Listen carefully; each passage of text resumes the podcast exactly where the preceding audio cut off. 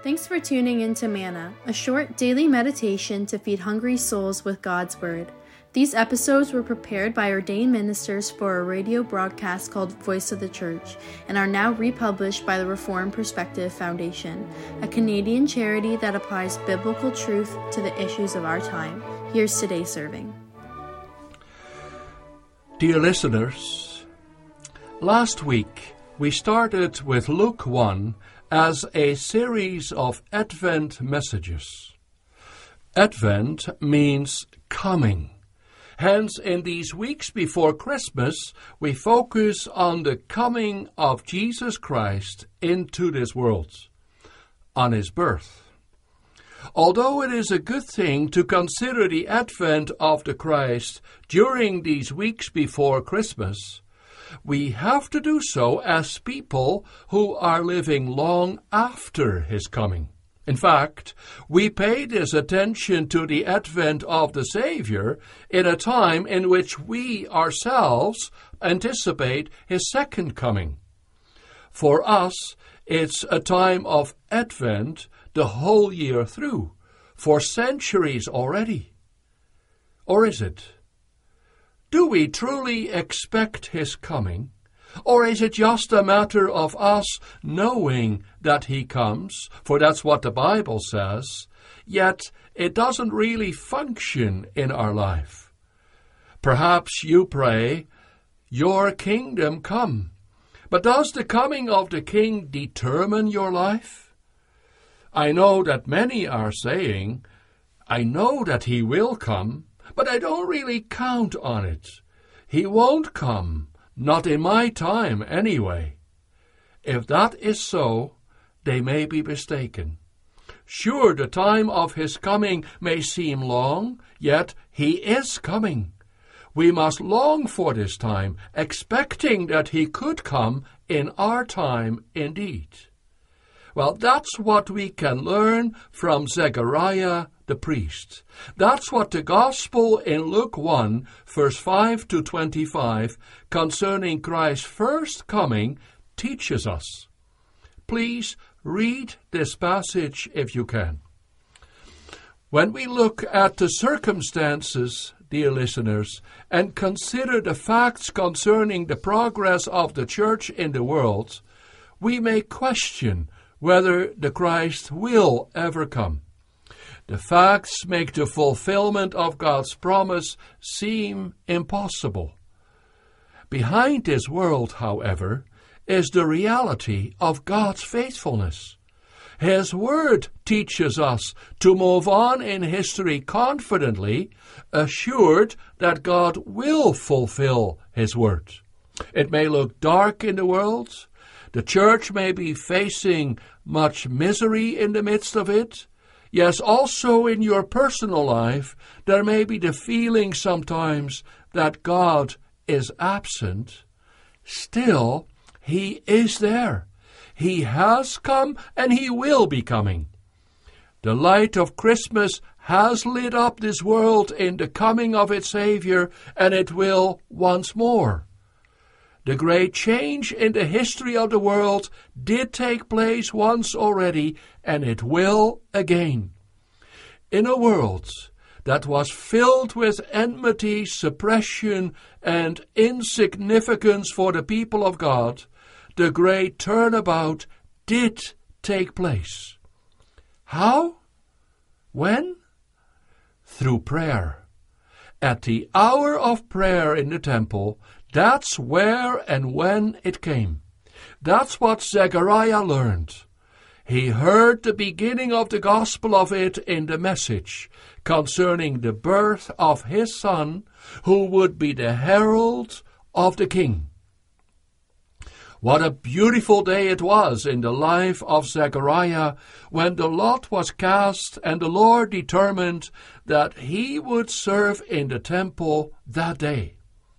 Although the priest served in the temple for a week twice a year, it usually happened only once in a priest's lifetime that he was chosen by lot to bring the incense into the holy part of the temple. For Zechariah, however, the day became more beautiful yet because of the things that happened while he went about his tasks in the service. During the evening offering on the Sabbath, most likely, the people of God are together for prayer. They pray for the fulfillment of the promises, for the fulfillment of the sacrifices, for the coming of the blood of the Lamb that will give himself for the life of his people. Prayers go up for the coming of the great King who would topple Herod's throne. God's people pray for the fulfillment of the advent of the Savior and Redeemer as prophesied. It's at that moment that God reacts to these prayers. It's at that time that Zechariah's day becomes more beautiful yet. Then an angel of the Lord appeared to him, standing at the right side of the altar of incense. To Zechariah, who is standing there, startled and trembling with fear, he says, do not be afraid, Zechariah. Your prayer has been heard. Your prayer has been heard, the angel said. What prayer? Whose prayer? Well, the prayers of both Zechariah and his wife Elizabeth, and the prayer of God's people Israel. Elizabeth will bear a son who will bring the grace of God to his people. He will be a joy and delight to you, the angel said, and to many. Their son John will get a great place in God's plan of salvation. He will be the herald of the Messiah, Jesus Christ, even. He will bring back those who have strayed from the Lord and prepare the hearts of parents and children for the coming of the Savior. That may seem unlikely to Zechariah and Elizabeth because they are past the age of childbearing, and to the people of Israel who no longer expected the fulfillment of his promises anymore. Yet, at this time, the Lord places the prayers of Zechariah and his wife, as well as the prayers of the people Israel, in the larger context of his plan of salvation. He gives his personal prayers a place on the way of redemption via Christmas, Easter, and the return of Christ. That's a wonderful message for Zechariah and for us today. What an encouragement this message is, dear listeners, for the church today. The church of the new dispensation that's awaiting the second advent. This announcement of the birth of John, the herald, dear listeners, and implicitly the announcement of the birth of the King Jesus Christ came to a people in serious decline. Oh, sure, there still were people who were looking forward to the redemption of Israel, people like Zechariah and Elizabeth, for instance, yet the majority of the people did no longer. Yes, even among the faithful ones, they did not await the birth of the Savior for their salvation, for their deliverance from sin and guilt.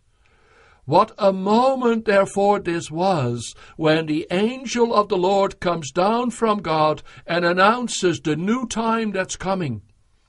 It will be John's calling to bring the people back from wickedness, back from a worldly lifestyle to the Lord in a sincere repentance from sin. That's how the Lord wants to see his people when he comes. Living in the advent of the Lord, therefore, means living for the Lord, ready and willing to serve Him.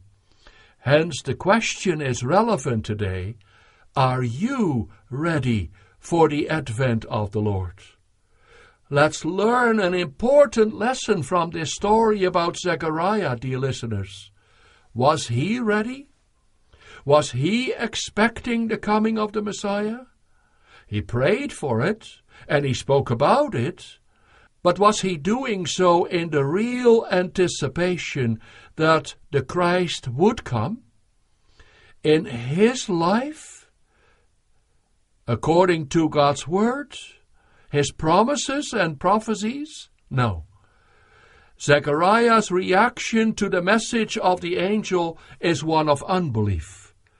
Believing in the fulfillment of God's promises, dear listeners, appears very difficult, even for a believer and priest like Zechariah.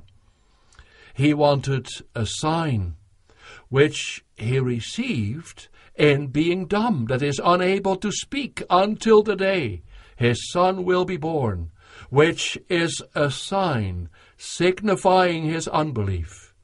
It means that the message of the advent of Israel's redemption remains unheard. Hence, it appears possible to be an upright believer in the sight of God, to know the whole Word of God, and yet remain unfruitful, unbelieving for the coming of the kingdom of God, for the coming of the Savior of the world. The Lord, however, does not depend on us for the execution of his plans. It was the time of the advent of the Savior, and he did come.